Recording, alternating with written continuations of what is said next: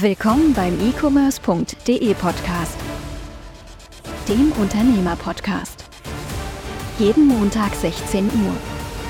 Überall, wo es Podcasts gibt. Ganz herzlich willkommen zurück hier beim e-commerce punkt de Podcast. Tim und ich sind schon wieder bereit und wollen heute mit euch mal über zwanzig vierundzwanzig sprechen. Also was wird im Grunde genommen sich dieses Jahr verändern für uns als Amazon-Händler? Wie werden sich die Margen entwickeln? Wir wollen da einfach mal drüber diskutieren. Plus natürlich auch, welche Tools, in welchen Ländern, welche Marktplätze, was sind neue Chancen, was kommt auf uns zu? Bleibt bis zum Ende dran. Viel Spaß mit der Folge. Bevor wir loslegen, an dieser Stelle ein kleiner Hinweis auf zwei richtig geile Events. Und zwar einmal für Anfänger, blutige Anfänger sogar, und einmal für absolut fortgeschrittene und große, erfolgreiche Seller, die selbst auch in der Lage sind, Input zu vermitteln. Einmal veranstalten wir am dritten und vierten Februar die SellerCon in Köln in der Motorworld. Geile Location. fünfhundert, sechshundert Leute, keine Ahnung, ich weiß nicht genau, wie viele Leute äh, kommen werden. Ähm, perfekte zwei Tage für ein Setup, für dein eigenes F B A-Business, wenn du damit starten möchtest. Sollst du unbedingt nutzen. Es gibt so ein Event nirgendwo sonst in der Intensität und in dem Preissegment vor allem. Also das ist coaching-technisch, wenn Leute dafür teilweise wahrscheinlich Tausende von Euros verlangen. Wir klären euch das Ding für neunundvierzig Euro brutto. What the fuck? Also holt euch ein Ticket, wenn ihr starten wollt. Und das zweite, seller Bindestrich society punkt de, unsere Ähm, erste richtig Open Mastermind, äh, in der wir eine so Seller, äh, Seller Society aufbauen werden in den nächsten Jahren, die im Grunde genommen ja fast so ein bisschen wie die Illuminaten über das Amazon äh, und Amazon F B A Game herrschen werden. Und äh, wer mal mindestens, also es ist das Allerunterste, mit dem du dich dort bewerben kannst, äh, eine Million Jahresumsatz machst, dann äh, bewirb dich dort gerne mal. Also das ist äh, kein Verkaufs- oder Nötigungsgespräch oder sonst irgendwas, was dahinter ist. Entweder du hast dann Bock dabei zu sein oder nicht. Äh, wir haben da eh nur eine ganz, ganz, ganz kleine äh, Anzahl an Leuten. Wir werden nach, äh, nach Reykjavik äh, fliegen.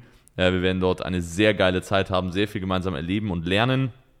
Ähm, Ende Februar, also ja, sollte man jetzt mit dabei sein, wird wahrscheinlich relativ schnell voll sein. Also in dem Sinne, let's go. Let's go. Wir wollen, wollen wir direkt mit dem Podcast starten? Oder wir können direkt noch? mit dem Podcast starten. Dann starten wir direkt Let's mit dem go. Podcast. So, Herr Spielmeier, Blick in die Glaskugel. Was denkst du, wie werden sich unsere Margen als F B A-Seller dieses Jahr entwickeln? Also wir haben ja relativ spannende Jahre mit völlig unterschiedlichen Herausforderungen hinter uns. Also gerade so mit äh, damals äh, Pandemic-Stuff war ja so, dass eigentlich in den meisten Fällen die Margen relativ gering sein oder hätten sein müssen, obwohl die Umsätze geistesgestört waren. Ähm, durch die hohen Logistikkosten, zumindest für Leute, die aus Fernost äh, importiert haben. Danach, ja, Inflation, aber gleichzeitig irgendwie auch keine Inflation. Kaufkraft nimmt ab, so online. Schwierig. Ich würde sagen, zwanzig dreiundzwanzig war zumindest bei unseren Teilnehmern eher ein gewinnstarkes Jahr. Auch wenn das in vielen Bereichen im E-Commerce sicherlich nicht der Fall war. Aber auch bei einigen bei uns war es, glaube ich, relativ schwierig und wurde auch schwieriger. Aber alles in einem war es brutal gut, überraschend gut. Also auch für mich, also hätte ich gar nicht unbedingt äh, erwartet von dem, von dem Jahr. Hm, zwanzig vierundzwanzig, was kommt auf uns zu? Sicherlich steigende Logistikkosten äh, in der Gesamtlogistik. Also alles, was äh, Dienstleistungen und so weiter und so fort belangt, wird einfach teurer. Vor allem in Deutschland, also Energiekosten und, und, mhm. und. Ähm, was ich mir vorstellen könnte, was günstiger werden kann, das kann ich natürlich nicht versprechen, aber ich kann es mir vorstellen, sind Amazon-Gebühren. Weil Amazon auch natürlich checkt, hey, wir müssen möglichst günstig sein, um jetzt wachsen zu können weiterhin. Gerade auch mit anderen Plattformen wie Temo, Ahnung, und, sowas, Temo ja. und sowas, könnte ich mir vorstellen, dass die vielleicht hingehen werden und der einen oder anderen Kategorie, sie haben es, glaube ich, sogar schon in Kleidung gemacht, ähm, wirklich die, die, äh, ja, die Beteiligung sozusagen darunter schrauben und mhm. dadurch uns die Möglichkeit geben, als Seller günstiger anzubieten. Das ist natürlich das Ziel. Nicht, dass wir mehr Marge machen, sondern dass wir günstiger anbieten. Wie wir das umsetzen, ist uns natürlich überlassen. Ähm, am Ende des Tages weiß ich nicht, ob es unbedingt zu mehr Margen führen muss. Ist es aber nicht unwahrscheinlich, dass es das tut. Ähm, zumindest gibt es uns mehr Kontrolle über die Kosten. Das ist eine Sache. Was würdest du sagen in Bezug auf Marketingkosten? doch äh, Märkte, wo natürlich trotzdem mehr Konkurrenten auch reinkommen. Klar, es fliegen immer mal wieder welche raus, aber jetzt einfach nur mal bezogen auf Marketing. Ich habe das Gefühl, auch zwanzig dreiundzwanzig, wir sind auf so einer Art Plateau. Also es ist nicht mehr so wie noch ein, zwei Jahre davor, dass man das Gefühl hatte, die Nischen füllen sich mehr, sondern eher so, okay, wir sind schon auf einem hohen Level, mal geht jemand, mal kommt jemand. Das heißt, der Markt hat sich auch in der Hinsicht sehr weiterentwickelt und dementsprechend gehe ich persönlich nicht davon aus, dass die Marketingkosten so unglaublich stark weiter äh, wachsen, wenn man ein gesundes, also eine gesunde Mischung hat. Nur Amazon P P C definitiv. Weil Amazon ist so günstig, also Amazon P P C ist so spottbillig immer noch im Verhältnis zu Google, zu Facebook und Co. Das liegt, glaube ich, auch daran, dass viele große Companies keine Werbung auf Amazon machen. Ähm, ich weiß mhm. es aber nicht genau. Es kann auch sein, dass es, dass es nicht teurer wird, aber ich gehe sehr davon aus. Ähm, man muss halt mehr dann schauen, einfach, hey, wo kriege ich Free, Free Traffic her? Und Free Traffic wird immer einfacher im Internet. Also egal, was euch Leute erzählen, organisch zu wachsen wird immer und immer und immer einfacher, gerade auch äh, für Products und Brands. Wenn man halt hier wieder diesen extra Step geht, ne? Weil viele Leute scheuen sich halt dann davor, irgendwelche Influencer-Vergleichsseiten oder andere Quellen, YouTube-Videos mal zu machen, weil jeder will ja, diesen freien Traffic, aber keiner hat Bock, sich da irgendwie abends nochmal zwei, drei Stunden hinzusetzen und dann Leute ja. ranzuschreiben oder Videos zu machen. Und das ist ein Fehler, also man sollte das definitiv machen. Es ist äh, eigentlich... Es lohnt sich immer, es hat sich bisher immer rentiert, wenn du einfach mehr Arbeit reinsteckst. In der Zeit, in der wir leben, nicht die Motivation zu besitzen, wirklich mal Gas zu geben in, in Social Media ist äh, fatal und auch dumm. Also bei manchen Produkten ist es ehrlicher zugegebenerweise etwas schwieriger, aber bei den wenigsten. Also fast überall kann man geilen Content createn und dadurch direkt mehr Kunden gewinnen, ohne dafür große Ausgaben zu haben. Okay. Das heißt, du sagst margentechnisch... Ähm, Schwierig. Ja. Also ich würde sagen, margentechnisch, wir sind zwanzig dreiundzwanzig ja relativ gut gewesen. Ähm, ich würde sagen, einfach mal jetzt per se, es wird auf einem ähnlichen Level bleiben. Ja. Mit trotzdem natürlich, trotz Inflation, also jeder sagt immer Inflation, ja, Kaufkraft sinkt, aber das haben wir jetzt eigentlich nicht gesehen. Also auf Amazon eigentlich, ne? Weil Amazon ist es verteilt ja. sich ja und Amazon wächst, äh, gewinnt Marktanteile, deswegen kann man es halt schwierig sagen. Hm. Alright, dann nächster Punkt, wichtige Tools, Software, vielleicht mal einfach als Aufhänger. Helium zehn kennt jeder, was äh, denkst du, haben wir letztes Jahr an Helium zehn, an Affiliate bekommen durch alle Teilnehmer, die das nutzen? Ist ja auch einiges rumgekommen. Boah, wie viel Geld haben wir von... Ich weiß das äh, genau, wie viel wir bekommen und du weißt es nicht. Deswegen frage ich dich. Was glaubst du?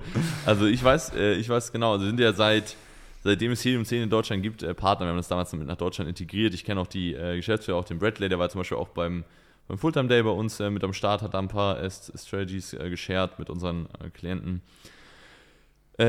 Ich glaube, es sind zwanzig dreiundzwanzig so um die zweihunderttausend gewesen, die wir von denen bekommen haben. zweihunderttausend Dollar oder Euro, das weiß ich gar nicht, aber es ist ja mehr oder weniger dasselbe. Hm.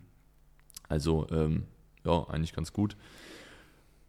Darüber haben wir ausgerechnet, wenn wir zweihunderttausend daran verdienen, werden sich unsere Kunden mindestens den gleichen Betrag gespart haben an äh, Rabatte, die sie halt bekommen. Ja, genau. Das ist, das, Geile. Äh, das ist ja das Geile eigentlich daran. Plus, ich weiß gar nicht, das ist krass. Ich darf, weiß gar nicht, ob man da sagen darf, was man davon bekommt. Ich weiß auch gar nicht, ob das bei uns so abgerechnet wird wie bei anderen Affiliates, weil wir halt da sozusagen das promoted haben, bevor man da überhaupt Geld mit verdient hat. Ich habe das ja promoted, nicht um Geld mit zu verdienen, sondern weil wir das Tool halt selbst genutzt haben und auch teilweise immer noch nutzen. Aber auch da mit der Frage, muss man auch mal ganz ehrlich sagen, welche Tools werden in zwanzig vierundzwanzig interessant?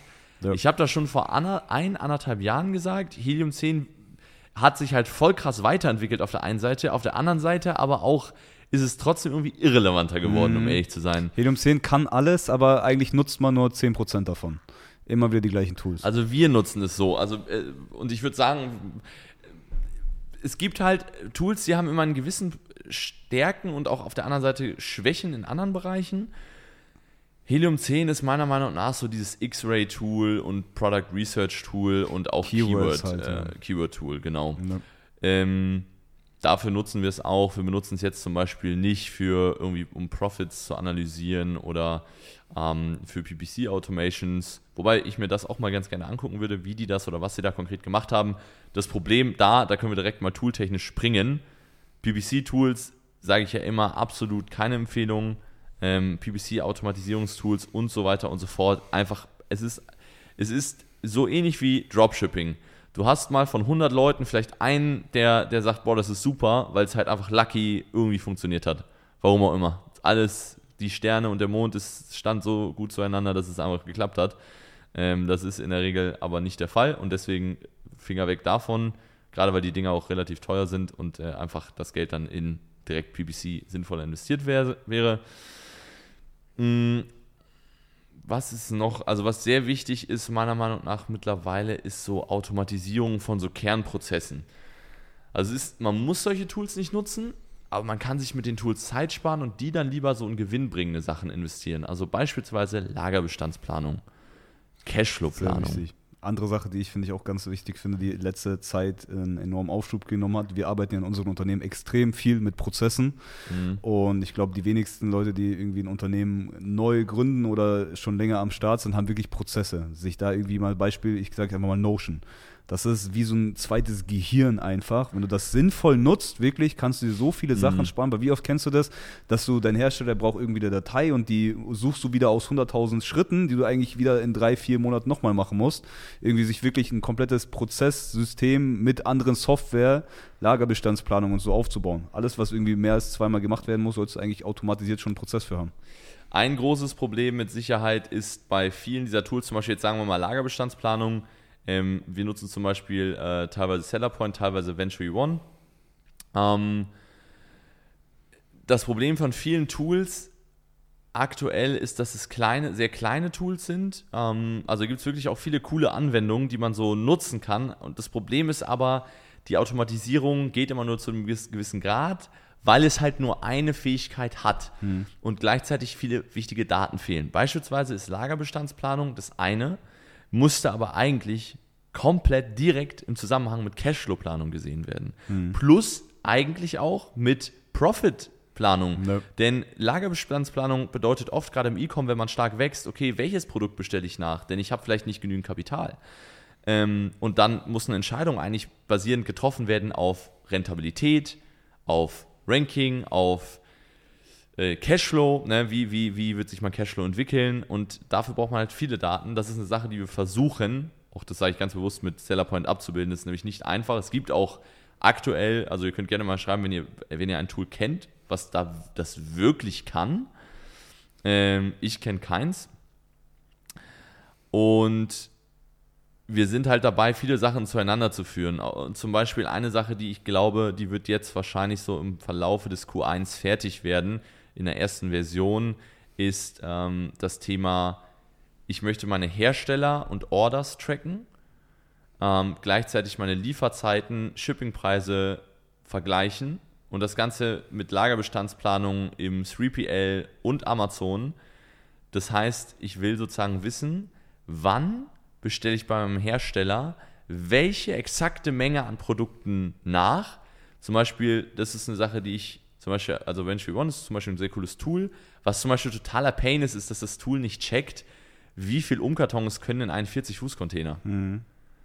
Also zum Beispiel ist eine Empfehlung, ähm, nur als Beispiel, eine Bestell- oder Handlungsempfehlung wäre jetzt vielleicht von, von dem Tool, okay, bestell dreihundertvierunddreißig Kartons, weil du dreihundertvierunddreißig Kartons ja. zusätzlich brauchst. Aber du könntest in einen Container vierhundertzwölf Kartons reinbringen und würdest minimal mehr vielleicht Versandkosten zahlen. Das Tool weiß das aber nicht und dementsprechend gibt es dir eine Empfehlung, die du eigentlich manuell anpassen musst, und dadurch geht der Automatisierungsflow ein bisschen verloren. Und das ist so der Fehler an den, oder was heißt Fehler, das ist so das, was eigentlich fehlt bei den Tools, ne? Dass es so ein bisschen für dich mitdenkt, noch nicht nur dir Daten genau. liefert, sondern aus den Daten was interpretiert und dir eigentlich diese Handlungsempfehlung gibt. Genau, und zwar eine sehr konkrete ja. Handlungsempfehlung, und dann muss es ja gleichzeitig zum Beispiel auch noch wissen, also das ist zum Beispiel eine Sache, die bauen wir jetzt halt gerade in Sellerpoint ein, dass wir die, die Herstellerkomponente dazu bauen und dass das Tool genau weiß, welche Produkte kommen von welchem Hersteller und können auch zum Beispiel zusammen von einem Hersteller äh, benannt werden, weil viele äh, Lagerbestandstools schauen auch immer nur auf äh, S K U-Ebene mhm. und sagen dir dann, okay, äh, S K U X Y musst du so und so viel nachbestellen, und dann hast du halt noch zwei Varianten, die beim gleichen Hersteller sind, und dann würdest du sagen, okay, ist es nicht dann, aber die müssten erst in anderthalb Wochen nachbestellt werden. Hm. Dann ist es eigentlich sinnvoller zu sagen, okay, ich bestelle die auch jetzt mit in einer Order nach, weil ich muss auch die Preise verhandeln mit meinem Hersteller und so weiter und so fort. Und äh, das ist nicht einfach. Und das hat übrigens nichts mit A I zu tun, sondern es ist ein reines, äh, reines Wenn-Dann. Also es ist ein logisches System mit einfach ein komplexes ja. logisches System, was an vielen verschiedenen Ecken und Enden hängt, die verschiedene Gewichtungen haben müssen, und es ist nicht einfach. Also wir arbeiten auch an den Formen und sowas intern sehr, sehr, sehr mühselig. Ähm, mal schauen, äh, wie sich das, äh, wie sich das entwickelt. Das wird auf jeden Fall, glaube ich, ein großer Punkt, das komplett zu automatisieren. Mhm. Was cool ist, ähm, das testen wir gerade bei uns, also das ist noch nicht online, aber das testen wir gerade schon, ist automatisierte Anlieferplanerstellung bei Amazon, basierend auf den Lagerkosten und Versandkosten von drei P L, aktuell natürlich nur basierend auf e-commerce.de Logistics, ähm, kann man aber auch später andere einfügen, und Amazon, das sozusagen das Tool selbst entscheidet, ob du F B M machst oder F B A, mhm. und dann gleichzeitig einen Anlieferplan erstellt, äh, den aber automatisch, also du kannst es halbautomatisch machen, dass du es abklickst, einfach nur check, ja, will ich. Du kannst es komplett manuell dann äh, anlegen, wenn du möchtest, oder du sagst, okay, ich mache vollautomatisch, und in dem Moment, wo das passiert, wird es wirklich vollautomatisch für dich angelegt im Seller Central, und die ganzen Daten und äh, Etiketten werden Geht automatisch fit, ja. in der Logistik ins äh, in das dortige, was auch immer die nutzen, dann, keine Ahnung, Central oder J T L oder whatever, mhm. ähm, eingefügt, dass du im Grunde genommen wirklich, du musst nicht mal eine Mail schicken, du musst es nicht mal schauen, du siehst einfach nur im Dashboard, ah, Ping, neue Benachrichtigung, okay, da, da läuft was. Das testen wir gerade, das wird auch ähm, jetzt früher oder später äh, ready sein, also da kommt, glaube ich, viel auf euch zu. Ähm, wir haben ja einige Probleme auch mit Sellerpoint gehabt intern, weil es einfach echt nochmal eine Software zu entwickeln in dem Umfang ist schon nicht ganz einfach. Aber es ist halt cool zu sehen, dass es auch vorangeht und, äh, und immer besser wird und äh, es immer weniger Bugs und, äh, und kleine äh, Haker gibt und es sozusagen immer, immer stimmiger läuft. A I? Das war meine nächste Frage gewesen. Was denkst du, wie viel Einfluss oder welchen Einfluss hat künstliche Intelligenz oder A I jetzt gerade so in den E-Com-Space dieses Jahr? Also meine persönliche Einschätzung zwanzig vierundzwanzig jetzt zumindest ist Kunden, also Zielgruppenrecherche und Produktrecherche sehr, sehr viel. Also sehr, ist ja jetzt schon, benutzen wir jetzt schon viel, das ist wirklich Gold wert, viel über die Zielgruppe zu erfahren. Man kann halt A I über die Zielgruppe ausfragen, und das ist ähm, jetzt zumindest aktuell funktioniert das sehr gut, meiner Meinung nach. Also man kann sehr viel schon jetzt herausbekommen, das wird sicherlich noch ein Stückchen besser. Ähm, es kann übrigens auch mal sein, das habe ich neulich einen Bericht gelesen, dass A I an einem bestimmten Punkt so extreme Probleme damit bekommt, dass es sich selbst halt feedet mit ihren eigenen Informationen, weil die baut ja meistens auf Informationen aus dem Internet auf. Mhm. Wenn aber die A I selbst die Informationen im Internet schreibt, dann ist es halt irgendwann ja, so eine Schleife, okay. in der keine neuen Informationen dazukommen. Hm. Ähm, ich könnte mir vorstellen, vielleicht eine Sache, die ja ähm, eventuell irgendwann gelöst werden könnte durch A I, ist so das Thema Kundensupport. Wenn du dafür ja. eine geile Lösung findest, also es ist ja dieses Chatbotten und so, ist ja sowieso schon, aber wenn du dem Kunden das Gefühl geben kannst, ey, der spricht dir gerade wirklich mit einer natürlichen Person, und die A I gibt dir dann vielleicht einfach nur noch eine Handlungsempfehlung, wieder mhm. anhand diesem Chatverlauf, dass du dir nicht diese Zeitaufwand nehmen musst, um mit dem Kunden jetzt zehn Nachrichten zu schreiben, um herauszufinden, was rauskommt, sondern der Kunde hat das Gefühl, ey, ich rede gerade mit Thomas, und die A I sagt dir, ey, schick mal dem Kunden einfach nur das Produkt oder das Teil. Ja, das ist sehr geil. Das ist tatsächlich auch eine Sache, die wir eigentlich mal für äh, Sellerpoint mit ein, weil wir bauen gerade das, äh, auch ein Retouren-Tool, äh, womit man die F B M-Retouren äh, einfacher bestätigen, handhaben kann. Ähm, das gleiche dann natürlich auch für die anderen angeschlossenen Marktplätze, keine Ahnung, wo, wo ihr halt noch verkauft, Shopify, Kaufland, Otto, Ebay und, und, und. Ähm, und äh, ich, würd, ich hatte mir nämlich gewünscht, das ist mit Amazon nicht so einfach mit der Integration, aber mhm. dass man den Support auch dort in, einem, in einer Plattform für alle Sales-Channels äh, lösen kann. Und dann auch von dort erstmal zumindest manuell, aber alles, was du manuell kannst, wirst du mit A I dann auch früher oder später können, ähm, triggern kannst. Also zum Beispiel ja. sagen, hey, einfach Ersatzprodukt schicken, plus hier, wir haben ein paar vorgeschriebene Texte, die dann einfach eingefügt werden können. Das ist eigentlich eine sehr geile Sache. Vor allem kannst du halt wieder anbinden, ne? Wenn du gerade dann irgendwie nach Bewertung eventuell fragst, dann wirst du natürlich nicht an Kunden irgendeine Karte zum Beispiel schicken, der eine schlechte Erfahrung gemacht hat, dass sowas direkt aussortiert wird in der Liste. Das sind ja alles Sachen, die du müsstest du theoretisch nicht mal manuell machen. So bietet ja. sich ja an. Dann, was ich mir vorstellen kann, ähm, was interessanter wird, werden die Amazon-internen Tools, also Product Opportunity Explorer und so, so eine Geschichten. Ich weiß aktuell nicht, wie, weil ich, also meine Einstellung zu Tools ist ganz anders als die vom Rest des Marktes, würde ich sagen, weil ich viel, viel, viel weniger diese extrem übertriebene Datenverliebtheit habe. Also dieses, yo, mein S K Q R, whatever, äh, Report. Ich weiß, was du meinst. Die Conversion das, von meiner Competition. Aus den U S A viel kommt, ne? Ja, und aber auch mittlerweile in Deutschland viel. Also mein, die Conversion von meinem Konkurrenten ist null Komma null fünf drei vier Prozentpunkte höher als meine. was muss ich, äh, und jetzt darauf basierend muss ich irgendwas machen, okay, was bringt mir das, okay, er hat auf seinem Hauptbild die Farbe Orange äh, verwendet, jetzt soll, soll ich das vielleicht auch machen oder nicht, alles nur Verwirrung. Am Ende des Tages äh, zum Beispiel, das ist noch ein Tool, das ist viel interessanter als viele von diesen Deep Analytic Tools, sind A B Tests. Also entweder mit Amazon äh, Experimente oder auch das, also soll jetzt keine Werbung äh, hier sein, ähm, beziehungsweise doch äh, vielleicht schon, äh, A B Tests und äh, Protokolle äh, zu führen, ähm, was auch über Sellerpoint möglich ist. Bei uns halt integriert im Tool, das heißt, man bezahlt dafür nicht extra was.